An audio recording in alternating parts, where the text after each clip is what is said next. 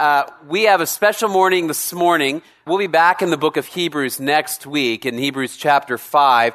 But this morning, uh, because we have the Breakaway Go conference coming up this week, uh, we're going to focus on the concept of the Great Commission. What is it that God has called us to do around the world? So we're going to start. We've got a few people that are going to come up, and uh, we've got a little panel. You guys, come on, come on up. All right, there we go. Good.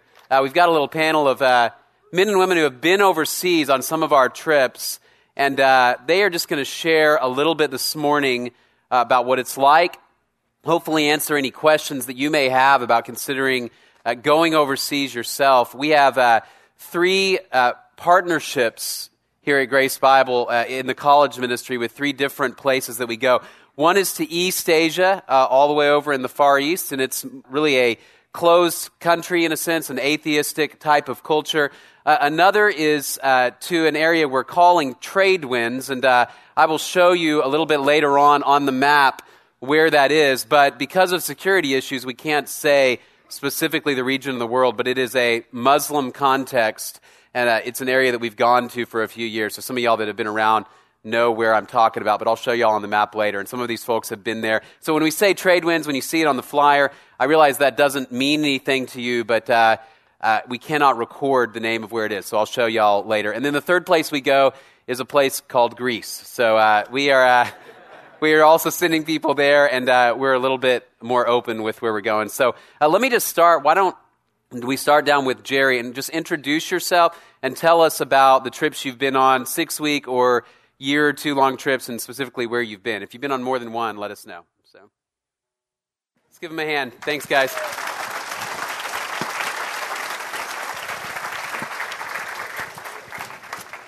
All right.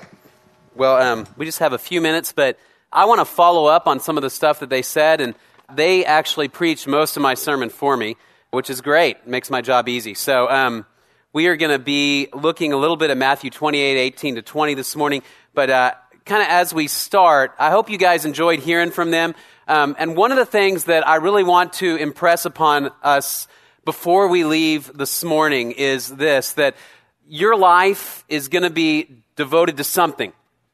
It's going to be dedicated to something. All of us know somebody who is just a, rabid fan of something. They spend their time and their energy. Maybe it is they are just a crazy Aggie, and that is how they spend their life and their time. Uh, maybe it is that they are into, you know, building model antique cars or whatever it is, and that is how they invest their life.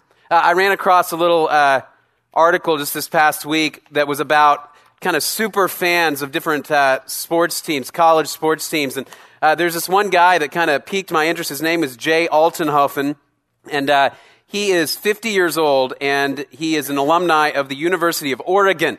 He is a duck. So, uh, fight ducks. All right. And uh, so here's what it says He attended the University of Oregon between 1977 and 1981. He lived in Seattle for a decade and after graduating, he would drive to the highest point he could find to get radio reception to listen to football games. Right? This is before the internet or any of that. So, uh, since moving to Vancouver in 1991, he's missed one home football game in person because a close friend was getting married. He was one of the groomsmen, but he listened to the game through a pair of headphones during the service. Right? He says, uh, that didn't go over very well with my wife, and I would imagine not. He says, one time uh, there was a game he couldn't get to come in, so he called his mom long distance and said, Put the phone up to the radio. And uh, she went away. He says she would come back and ask, Do you want me to hang up now? He would say, No, no, no, no. It's really close. He said, I ended up listening for about two hours that way. All right, so uh, this guy, and he says, What need does your fandom fill? Now listen to what he says. He says, Sports is a kind of escapism. It's your release. When I'm doing that, I'm probably as happy as I ever am. It's being part of a bigger purpose. I try to protect myself to say, it's just a game. If we lose, it's not the end of the world. But when you sink your heart and soul into something and you give so much, there's so much to lose. All kinds of emotions. They said, How do you explain your passion to non fans? He says, It's hard. Uh, I use humor as much as anything. People say it's just a game, and I'll say, No, it's not. It's not just a game. Most people think I blow it out of perspective unless they have a team of their own and feel the same way. Uh, I know he blows it out of perspective, all right? And uh, the deal is that ultimately you are going to devote your life to something. And the question really is what's it going to be? And as we look at the scripture, what we see is a call to devote our lives to the gospel of Jesus Christ and to devote our energy and our time. And really, you're going to either choose to live a life where you say, What I really want is to be comfortable, to be happy, to have the American dream, or you're going to live a life in which you say, whether you go overseas or not, you're going to live a life in which you say, I, I want to know Jesus Christ and I want to help other people know him. And I want to live my life in such a way to pursue that end above every other end.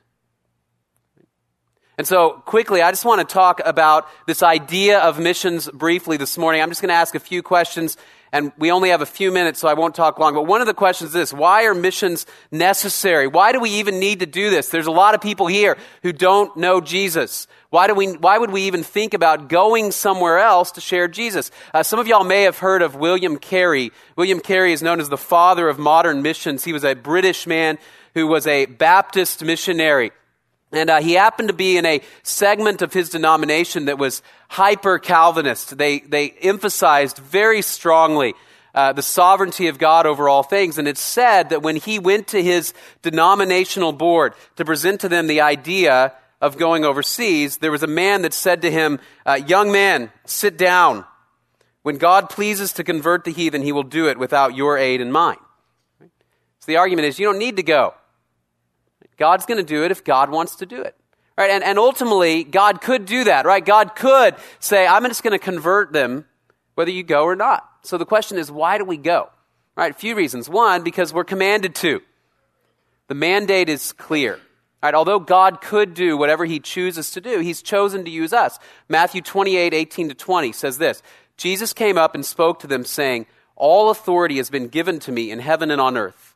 Go therefore and make disciples of all the nations, baptizing them in the name of the Father and the Son and the Holy Spirit, teaching them to observe all that I commanded you. And lo, I am with you always, even to the end of the age. Right, these are the last words that Jesus gave to his apostles before he ascended into heaven.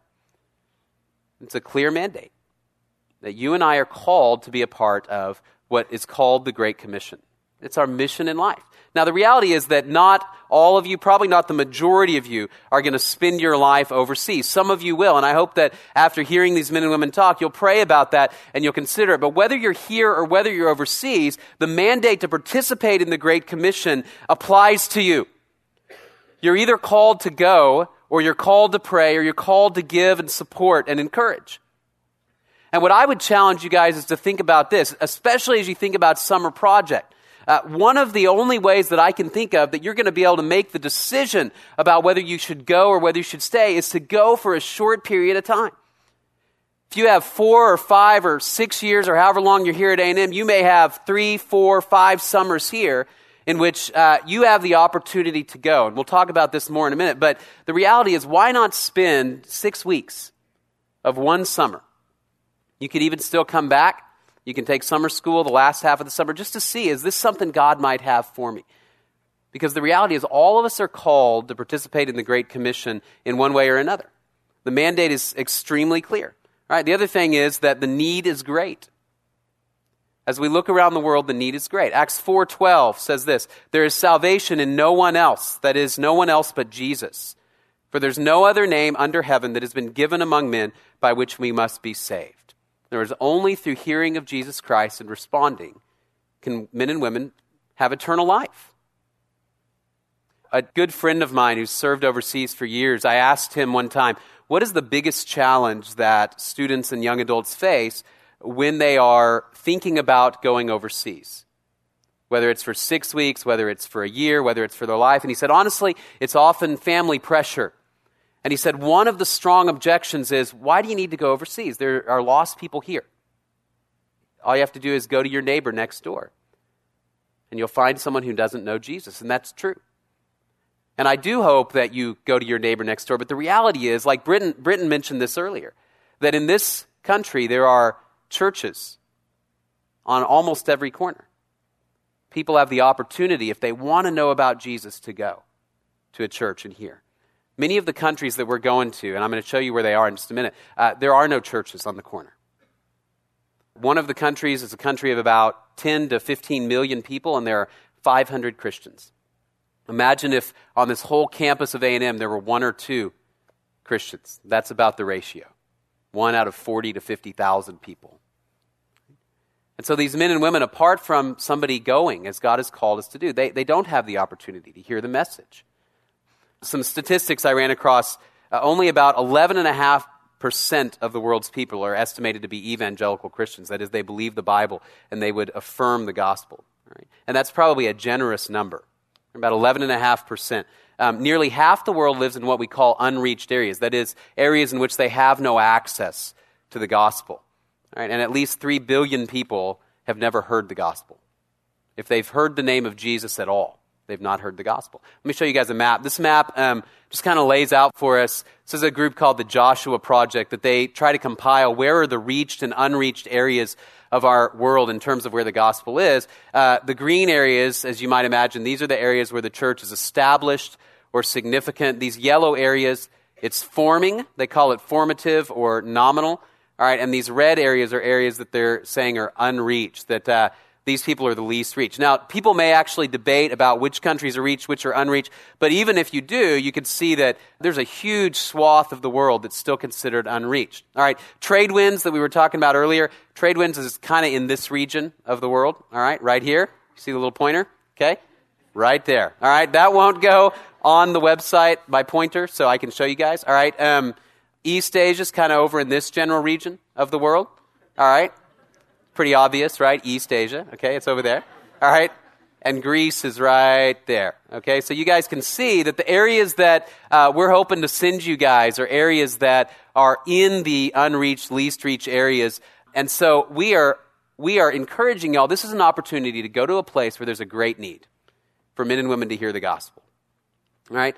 Uh, the mandate's clear, the need is great, and then thirdly, the results are eternal. The results are eternal. There is nothing other than the gospel that you can invest your time and your life into that will last forever. Not even the Oregon Ducks, right? not even the Aggies, right? Don't hiss me, okay? the reality is that nothing you can invest your time and your life into is, is going to last eternally, except for the gospel. Revelation 7 9 to 10 says, After these things I looked, and behold, a great multitude which no one could count, from every nation and all tribes and peoples and tongues, standing before the throne and before the Lamb, clothed in white robes and palm branches were in their hands. And they cry out with a loud voice, saying, Salvation to our God who sits on the throne and to the Lamb. God's purpose is that men and women from every tribe, tongue, people, and nation, not just Americans, every tribe, tongue, people, and nation will eventually worship him in eternity. What a privilege to have the opportunity to share the gospel with somebody that we might kneel down before the throne of God with together and worship him. And the results are eternal. Earlier this week, I saw a news story, probably a couple of years old, but uh, the headline is this Maine and South Carolina face off in sandcastle dispute. All right, and uh, Here's what it says The man who currently holds the world's record for the tallest sandcastle is pouring cold seawater on Myrtle Beach's attempt to dethrone him. Ed Jarrett, uh, now let me just show you a picture of his sandcastle. Um, this is his uh, tallest sandcastle in the world, all right? His name is Ed Jarrett. It's 32 feet tall, and uh, he built it on the beach in Maine. Uh, clearly, a lot of time and energy went into that. Ed Jarrett uh, from Casco, Maine said the 43 foot castle built in June in Myrtle Beach, failed to follow Guinness World Records guidelines that ban using machinery and require the structure to be taller than it is wide. And he says this Myrtle Beach doesn't meet the criteria. You can't just pile up a bunch of sand, build a small castle on top of that pile, and call it a record, right? Can you hear his angst over this? Uh, you can't do that. He said his nearly 32 foot tall castle, completed last weekend in Maine, should be the new record holder. For Jarrett, the world record is a personal crusade. His 29 foot castle is the current record holder, and he spent about two months building the 32 foot tall castle with the help of 1,500 volunteers. That's a lot of people to build a sandcastle. To raise money uh, for a retreat for children with life threatening illnesses. He says, I spent four years engineering this castle. Do you wonder what this guy does for a living? I spent four years engineering this castle, and these volunteers worked their butts off to get the record. We've really put our heart and soul into this thing. All right, it's a sandcastle. Okay? The reality is, what's going to happen? It's going to rain, the tide's going to come in really high, and it's gone. Four years of work, 1,500 volunteers, a huge interstate dispute over whose castle is the biggest. It doesn't matter. It's a sand castle. The question is do you want to spend your life building a sand castle? Chase after just a little bit more in the bank. Chase after just a, a little bit more of a comfortable life. Chase after things that really they're just going to be a sandcastle, wash away. Or do you want to invest your life in something that matters for eternity? If so, I, I would challenge you get on board with the Great Commission. Consider going, even for six weeks, even if the Lord doesn't call you to go for the rest of your life. What's six weeks? Right, let me just uh, quickly, okay, why are missions necessary? Second question, real quick, why should you go? All right. Traditionally, missions around the world has been driven by college students. Some of you may or may not know this, but uh, in the United States in particular, there was some of y'all have heard of perhaps a haystack prayer meeting happened in 1806 just a few college students five college students got caught in a rainstorm at their university and as they were running to take shelter they took shelter under a haystack right? I know we don't have a lot of those hanging around our campus but a couple hundred years ago they did. So they take shelter under this haystack and while they're there one of them a guy named samuel mills says why don't we pray for the work of god around the world and what he's doing so they began to pray, and from that prayer meeting, they ultimately ended up sta- establishing the first American Foreign Missions Board. Uh, they sent out a guy named Adoniram Judson along with others, and Adoniram Judson was the first, really one of the first American missionaries, went to Burma. Uh, flash forward 80 years, and uh, there's a movement that springs up. A guy named Luther Wishard hears about this haystack prayer meeting that happened 80 years before, and he's inspired by the, the, zeal and the passion of these men to take the gospel around the world. So he forms something called the Student Volunteer Movement. And over the next several years, several decades, the Student Volunteer Movement sent out tens of thousands of missionaries, all driven by the passion for Jesus Christ of one guy. So, why should you go? Because historically, college students are at the center of what God's doing around the world. You're qualified. You're intelligent. You may not feel intelligent, but if you're here at A&M or Blinn, right, you are. I don't care if you got a C on your test last week. You're intelligent. You have the resources to go at this point in time. You're energetic. You're creative. You have the time. You may not feel, again, like you have a lot of time, but when else in your life are you going to have a summer that you have some discretion with? That you could even possibly take six weeks to go somewhere. You have two or three or four summers while you're here. I would challenge you just consider using half of one of them to go share the gospel. You've got the time now while you can. I've never talked to a student who has told me they regretted spending half their summer overseas. I've actually talked to multiple students who've said, I regret that I didn't go when I could. Right? And then you, you have the faith that God can really change the world through a few students, and, and I think He can. So I would challenge you, just consider it. If you're about to graduate, even like, like Sarah and Suzanne said earlier, consider a year or two. Out of the scope of your whole life, I know it feels like a long time, but it's really not. And then the third final thing is will you go? We've got a few options for you guys. Like we mentioned, summer projects and stint. We go to East Asia, Tradewinds, and, uh, and Greece. All right, uh, both of those summer projects are six, six week trips. Stint are a year to two year trips. And then after that, there are options for those who might want to consider going longer term, five years or more. All right. And then uh, if there are other areas of the world you're interested in, I really would challenge you go to the Go conference this week. Uh, the booths will start setting up and be available to you guys around 6:30, and then breakaway starts like it normally does at 9 o'clock. But go check out the booths. There are also going to be some breakout sessions to talk about different areas of the world. Just spend a couple hours out there and just ask the different missions organizations, where can I go and see where the Lord might have you spend your summer. All right, again, here's our map. Uh, Tradewinds East Asia, Greece. All right, these are the options we have for you guys, and then I'd encourage you to go out to the Go conference and see about others. And then come to the, lunch, the lunch next week, the pizza lunch next week for you guys. Free pizza lunch. There will be representatives from our three projects uh, for you to hear about the opportunity to go. All right, we are out of time. Let me pray for us, and uh, we will dismiss. Father, thanks so much for the opportunity to hear from your word. I thank you for the men and women who are willing to share with us this morning. And I pray for students who are in here this morning whose hearts and spirits, Lord, know that you are perhaps calling them to spend a short period of time overseas. And uh, Lord, I pray for those that might even be thinking you're, you're calling them to go for a longer period of time. Lord, I pray for those who the Great Commission is a new concept, maybe because they don't yet even know Jesus as their Savior. And I pray that they would realize this morning that Jesus died for them and rose again so they can have eternal life and then have the opportunity to share that life with others. And Lord, I pray that uh, this would not be uh, motivated out of guilt, but instead motivated out of a love for you and your kingdom. Lord, thank you so much for this time. We pray this in Jesus' name. Amen. Before you go, also, real quick, I want to introduce somebody who's here on the front row, Chris, uh, who is uh, one of our leaders in Greece and can answer really any questions you may have about going to Greece. He's got, oh gosh, 20 years of experience overseas, a long time. So, years and decades and ages. So, anyway, Chris, if you'd stand up real quick just so they can see who you are. And Chris will be around here afterwards as well if you want to ask any questions. Hope you guys have a great week, and we'll see you next week.